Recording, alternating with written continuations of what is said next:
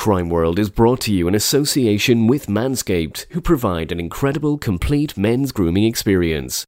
Manscaped offers precision engineered tools and is trusted by over 2 million men worldwide. We have an exclusive offer for Crime World listeners 20% off and free shipping with the code CrimeWorld at manscaped.com. He was a loner, he was suffering from mental health issues he, had a lot of material on, on his computer, you know, ISIS propaganda, violent videos, and, and things like that. That's the thing that is very difficult to, to deal with because you can have all the increased powers for your intelligence and police, but really it's about trying to find a way to connect people. I'm Nicola Tallant, and you're listening to Crime World, a podcast about criminals, drugs, and the sins of the underworld in Ireland and across the globe.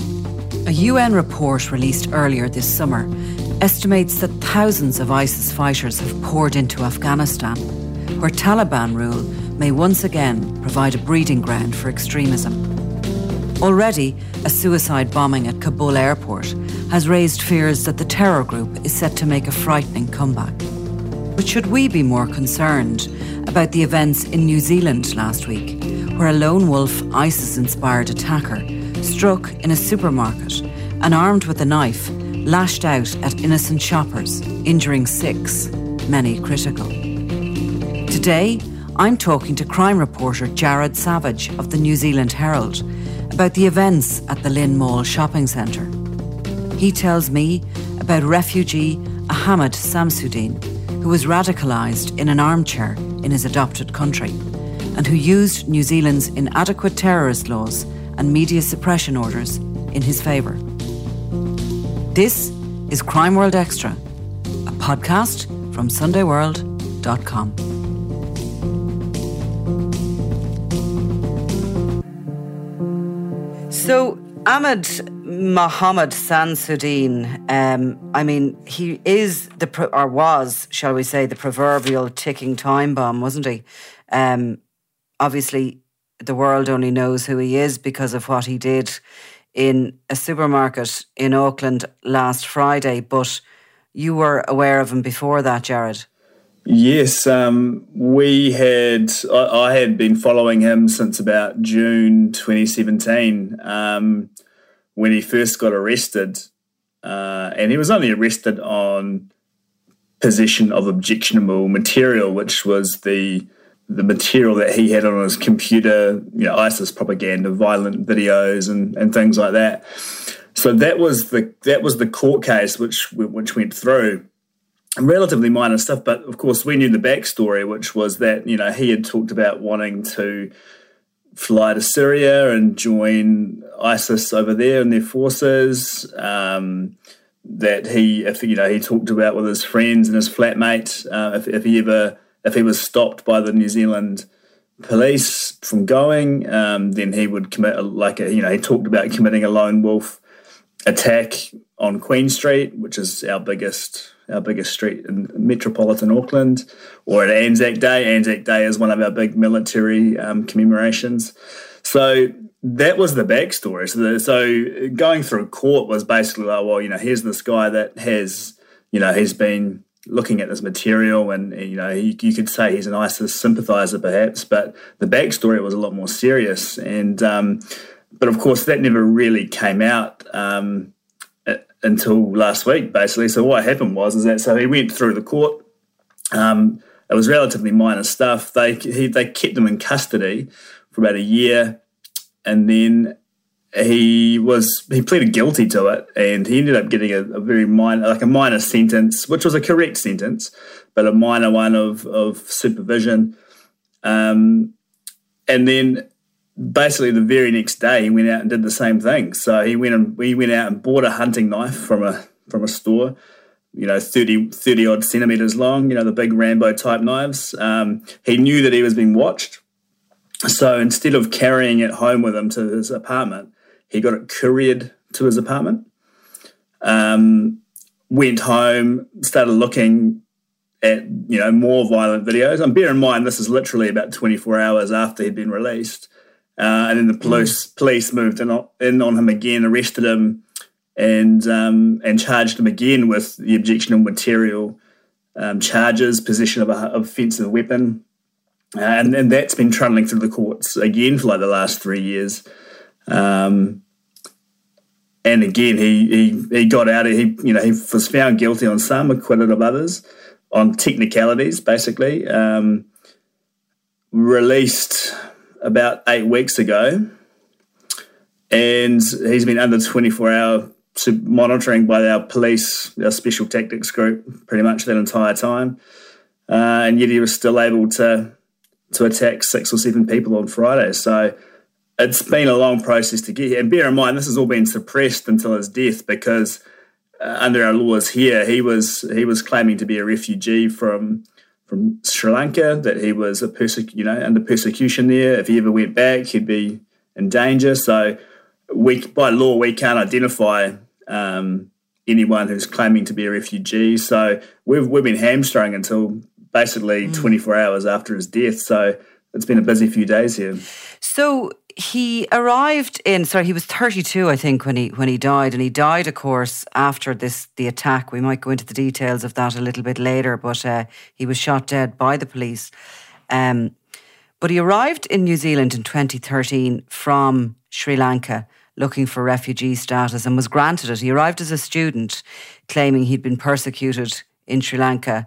Um, what what are Tamil Muslims and, and why are they persecuted there? It's a long way off for us, Sri Lanka, so we might be that au fait with it.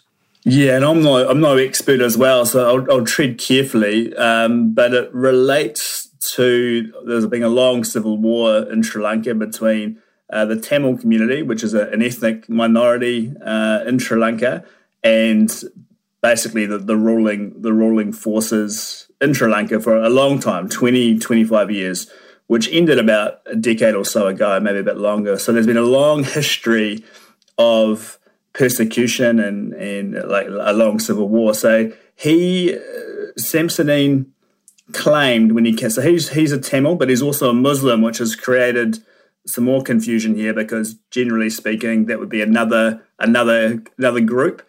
Um, but he came here saying, "Look, if I go back, like I've been I've been tortured and kidnapped um, with my father, and we've been you know persecuted. If if I need to be able to stay here in, in New Zealand." Um, and claim that refugee status. So that was so he actually came. He came here on a student visa in 20, October 2011. Um, our immigration officials didn't grant it to him, didn't grant him refugee status. They they had they had concerns about his story, um, but he have appeal appeal rights. So he appealed to the Immigration Protection Tribunal, which is like a, a court, I suppose. Uh, and they they thought, well, yeah, there are some inconsistencies in his story. Um, however, we find him credible. They had a psychologist report that said he, he presented as a highly damaged young man. He, bear in mind, he was 22 back then. Um, he was suffering from PTSD. Um, there was physical evidence of scarring on his body. So they said, yeah, we, you know, on the balance, we we believe your story. Now, that was in 2013. So when the police, uh, so he, when he tried to go to Syria, uh, well, the police believe he tried to go to Syria in 2017. They literally arrested him at international international airport here at Auckland. He was booked on a, a one way flight to Kuala Lumpur, I believe, and that's when they went into his apartment. They found the hunting knife. They found all this um, these very violent, depraved material on his computer, um, and they on his computer as well. They found essentially doctored or forged medical records and doctored witness statements from his from his family to back up his his claim. So that triggered whilst you know he got charged on the criminal stuff this material was gathered, sent to immigration, and said, look, we need to look at this guy's refugee status again. And it was actually cancelled on, on the basis of, of you know this fraud. Um, the police interviewed him and his family, um, and their stories didn't quite. And I, and I, hasten to add, they don't share his extreme ideology. They're, they're, scattered around the world, but their story didn't match up with with what he had said. Um, there had been persecution of sorts, but nowhere near as serious as what he was claiming. And so, whilst the criminal stuff was underway, Um, and at this point, it was a national security issue. So our prime minister's being briefed, like, you know, everyone's kind of all over it. At the same time, they're trying to cancel his refugee status um, so that we can try and uh, deport him um, once that ends. But um, of course, again, you have appeal rights, and everything was on hold until the criminal case ended.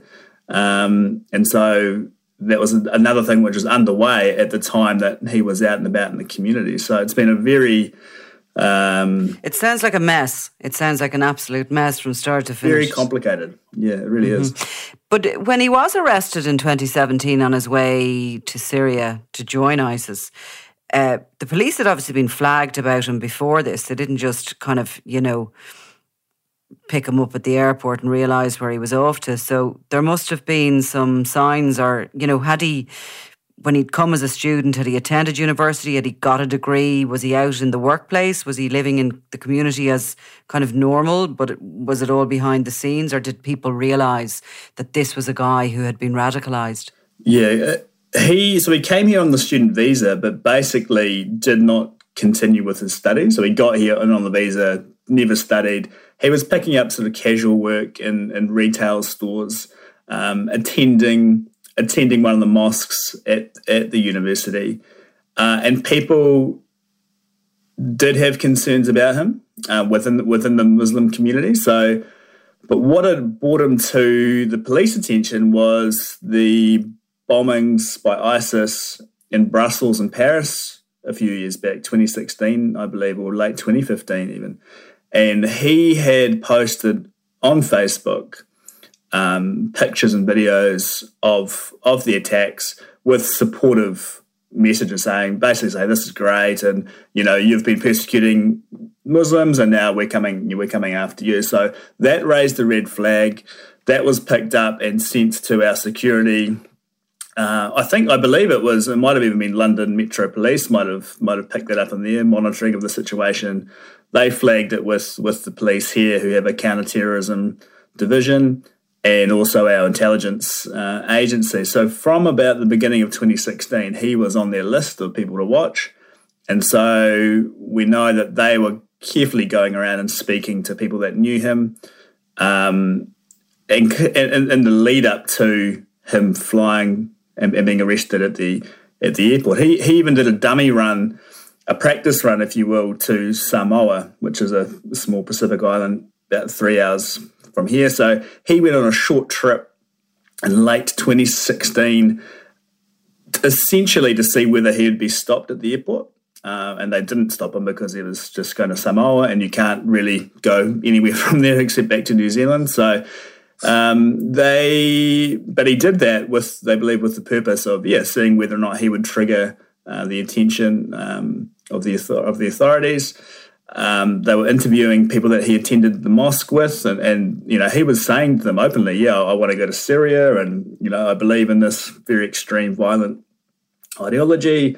Um, if I don't, if I, you know, if I get stopped here, then I will, um, you know, I'll, I'll commit an atrocity very similar story with his flatmate that he had living with him, who moved in. you know, he didn't really know much about him, but he had a flatmate there who gave a statement to the police um, leading up to when he was arrested. Actually, it was prior to his arrest, saying, you know, this guy's doing, he's watching these terrible videos. He's asking me questions about Syria. How do I get to Raqqa? Um, do you have any contacts there that can help me? So, yeah, he was very, it, it, certainly his arrest at the airport didn't come out of the blue they'd been they'd been monitoring him quite closely. Is there any indication at this point whether he was radicalised in Sri Lanka or did it happen from an armchair in Auckland? Um, I, I had seen some comment from his um, from his mother this week saying that she believed some neighbours had sort of um, had quite neighbours in Sri Lanka had had quite a bit of influence on him. However, from talking to my sources here, um, they believe it happened in, a, in, his armchair in his living room. Um, he was he was a loner. Um, he was suffering from mental health issues. Uh, he really f- he had a lot of material on on his computer, so the police here think it was certainly there's been no evidence or indication that other people here in New Zealand were radicalizing him. Um, there's been a lot of rumors circulating around, but certainly nothing that I've seen indicates that um, there was a group of them here in Auckland. It very much seems that he was alone in this. And yeah, I mean, with the power of the internet, um, you can access anything, right? So that's that's certainly the belief right now. And in Sri Lanka, of course, in 2019, there were those horrendous Easter bombings when um, terrorists targeted churches and luxury hotels, including the Shangri La.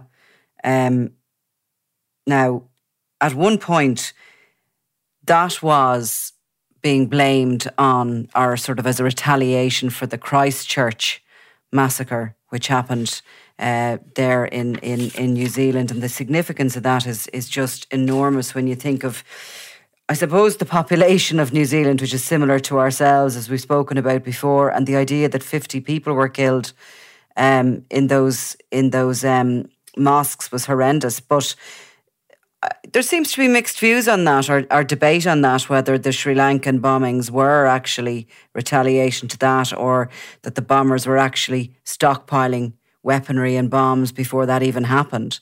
But there's obviously some sort of a correlation between events that have happened in New Zealand, events that have happened in Sri Lanka, and you got somebody radicalized and mentally ill like um, like Sam Sansadine, and obviously he's affected by in some way? Was there evidence on his computers that he was following these events or that he was supporting them or?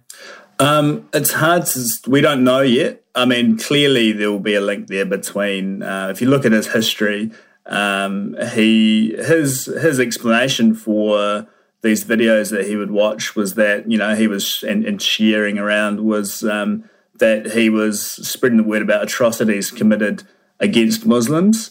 Um, this is well prior to what happened in, in Christchurch in, in, March 2019. He's been in custody all that time, so we don't know. He wouldn't he wouldn't have had access to any um, electronic devices. Uh, even on his release conditions, he wasn't supposed to have any, um, you know, iPads, iPhones, laptops, things like that. So, but clearly he'll be aware of those events. They would have fed into his ideology. They would have fed into his thinking of, of persecution and wanting to take revenge. Um, I suppose if anything like that does exist, or he's hidden something away, that'll come out. Um, obviously, there's a massive police investigation at the moment into everything that happened, so I wouldn't be surprised if some material came out of that. Um, but certainly nothing that we're aware of at, at this point in time. So he was eight weeks being followed by police 24 7. I mean, that is an enormous job. Like, you're you must be talking 50 60 officers working on that. I mean it's hard to follow somebody. I'm sure you know that yourself in your in your own job if you've tried it. Um, you just don't have the resources. I mean i i just find it extraordinary when when i you know i hear of officers actually following somebody for you know for a number of hours even. Um, so there must have been a huge amount of resources going into that. Yeah that's right. So um, obviously they knew where he was was living. He was had sort of essentially been released to a, a mosque here who had agreed to take him in, and with the idea of trying to moderate his his uh, his zealotry. Um, that's in the suburb of New Lynn, which is obviously where the uh, the attack happened in the supermarket. What complicated issues as well, as, as you're right, a huge amount of resources. I think they were talking about 30 or 40 officers uh, involved in watching him, including members of our what we would call uh, STG, the Special Tactics Group. So they're essentially the equivalent of they do training with our military special forces. So they're kind of like you know they're our elite elite uh, officers in that regard. But there's there's not that many of them, and so and currently we're in, complicating matters as well is is that we're in, currently in a lockdown here. So it means that there's not many people out and about. You can go to the supermarkets and and other sort of uh, essential, you know, you can get petrol, but there's only so many people allowed in the supermarkets at any one time. Therefore, there's not as many people in the supermarket. Therefore, it's harder to maintain your cover. So you had these surveillance officers trying to follow him and you know keep an eye on him. They can't get too close. Uh, you know, too regularly because, you know, there's only so many of them. If he starts to, you know, he will know that he's been watched. um, they can't break their cover essentially. So they weren't that close to him for that, you know, on Friday for that very reason. So um, it's certainly it's certainly a factor in, in what happened on Friday. Uh, they still no you know, they still managed to get to him, get to him within about sixty seconds. And um, what Samson had basically pulled a large knife off the off the shelves and then started attacking other shoppers in the aisle of a supermarket. And you're talking about a, some sort of a bread knife or something he he he that was for sale in the supermarket. Yeah, so he didn't. He wasn't carrying a weapon. He, he's pulled a large yeah kitchen knife off the off the shelf and uh, and then started stabbing people. Um, six people got hurt. Um, three of them critically. So you know their lives were were in danger. Um, last we heard, which was last night, um, everyone seems to have pulled through and, and they're out of ICU. So that's and some have been discharged home. So thankfully, no one's died from this. But um, yeah, and then there's an inquiry into the police officer actions. Uh, did everyone do enough? But I haven't really seen any criticism so far. No, that sounds like an absolute nightmare trying to follow somebody in those conditions. And I mean, we can imagine here the queues to the supermarket and what have you got to do when you're queuing but look around you and look at who's standing behind you and, you know, see the familiar faces? You, you, you'd, you'd cop that fairly quickly. So, an opportunistic crime on his part, but nonetheless, he was very intent on doing something clearly that he, um, he lashed out like that. So, I suppose really a number of reasons we're talking about this. First of all, um, with what's happening in Afghanistan, there are clearly fears that, you know, there's going to be resurgence of ISIS, that these lone wolf attacks are, you know, that, that every country is is is at risk, that there there will and can be these lone wolf attacks. Do the systems in New Zealand fail? Is there criticism that um, is there criticism, for example, about those suppression orders you talked about, that you're not allowed to report on somebody as dangerous as this? Um, is there criticism about how slow that appeal system has been moving through the courts as as you know everybody clearly wanted to deport him and make him really another country's problem maybe but and what about the treatment he was getting i mean did the whole system fail yeah, it's a tough one because you know we've been wrestling with this and and basically you know writing these stories on the fly in the last couple of days. I think the biggest thing which has um, become clear, and this is kind of freaky, but basically three weeks ago uh, I wrote a story about this guy um, and how it highlighted a hole in our legislation. There was no plan. This, this will come as a surprise to many people, including your own listeners, but in New Zealand, we did not have an offence of planning or preparing for a, a terrorist attack. Um, so literally three weeks ago, I wrote that story. Um, we've obviously had the Royal Commission of Inquiry here, big investigation into what happened in, in, Christchurch. They had come out and said, well, you know, and explored that that gap in, in the legislation. Um, the Crown here had tried to do some legal acrobatics to try and charge him um, under the Terrorism Suppression Act, which we have. But the judge came out and said, no, you can't. There's, uh, you know, this is not for me to create law. It's it's for Parliament to do so. So he had actually sent his judgment. This is last year. He'd actually sent the judgment to the to our um, you know to our government who were considering these changes. The bill to change the law was actually passed its first reading in May. Um, on Thursday, it was being debated at a select committee. Like, so this is the night before the attack. You know, um, you know, our our MPs, our politicians were, you know, quizzing the police and other people around this bit of legislation. Um, but it's seriously, it's been in the pipeline since 2014.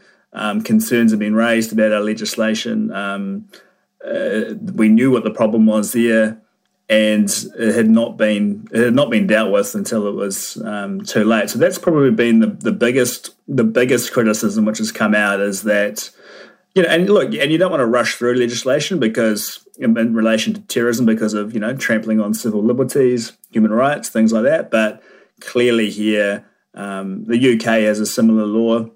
Australia does, our nearest neighbour. Um, so it does seem the, the, judge even described it as an Achilles heel.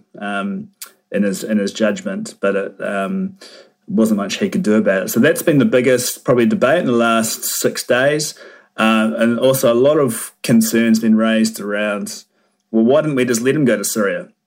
Why don't we just let him get on the get on the flight? Well, of course, you know we've signed up to agreements with the UN Security Council. You can't just let foreign returning fighters, as they're known, go back and join terrorist groups like ISIS. So you know that's been a big debate. There's been debates around you know refugee status, how long it takes to appeal.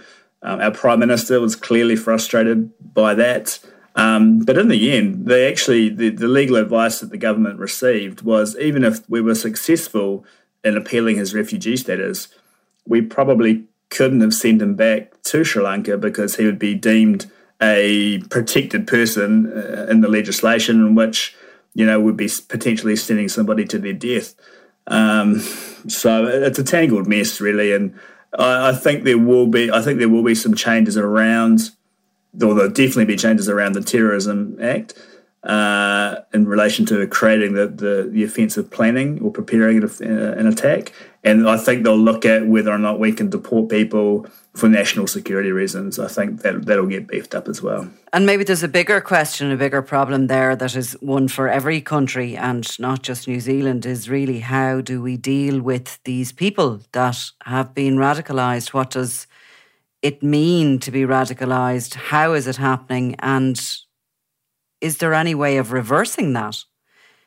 Where is the expertise and, and you know, as this threat grows for everybody? That's right. And I mean and it's on both ends of the spectrum, right? We've had a we've had a extreme Islamist attack here recently, and then before that we had an extreme right wing white nationalist and you know, it's two ends of the spectrum, but it's all hate, isn't it? And I think that's mm that's the thing that is very difficult to, to deal with because you can have all the you can have increased powers for your intelligence and police. You can have the laws but really it's about trying to find a way to connect people back to they're, they're isolated. These people are isolated.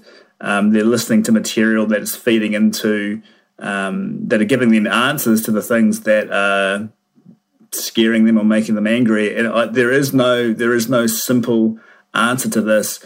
There's a, you know, the idea of social cohesion is one that gets raised um, when we're discussing um, these sorts of individuals, and that's creating a community where people are connected. And so we're not having these, ex- you know, these extreme uh, extremists on, on, one end of the, you know, on, on both mm-hmm. ends of the spectrum, but having communities where people can feel connected and feel part of something, um, whether or not that's sports clubs or churches or school clubs or sports, whatever it might be, um, people having picnics at the park together, that people are not being isolated and, and marginalised.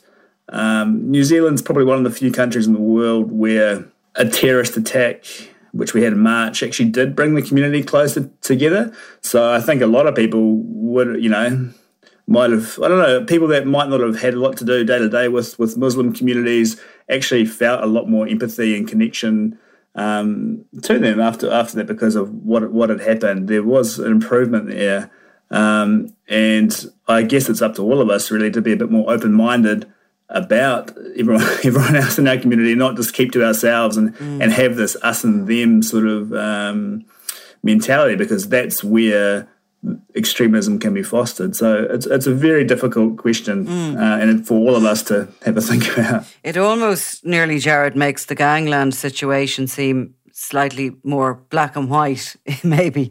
Um, but it seems to me that um, that that that hatred, that whatever was in Samsudeen's heart that day in the supermarket, that he, when he lashed out, it seems that whatever happened, it was a miracle that. Um, there haven't been and and hopefully there won't be any casualties apart from apart from himself. And maybe there will be lessons to learn about what happened to him and what what made him that way. Um, so so for now Jared Savage thank you very much. Thanks Nicola. Appreciate your time.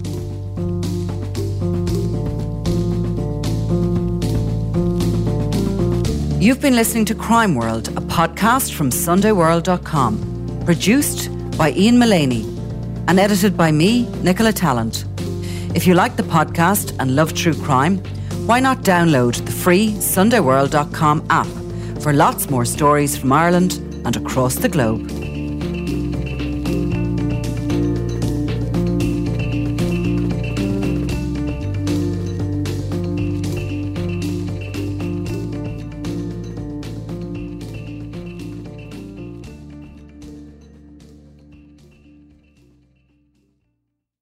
Crime World is brought to you in association with Manscaped, who provide an incredible complete men's grooming experience. Manscaped offers precision engineered tools and is trusted by over 2 million men worldwide. We have an exclusive offer for Crime World listeners 20% off and free shipping with the code CRIMEWORLD at manscaped.com.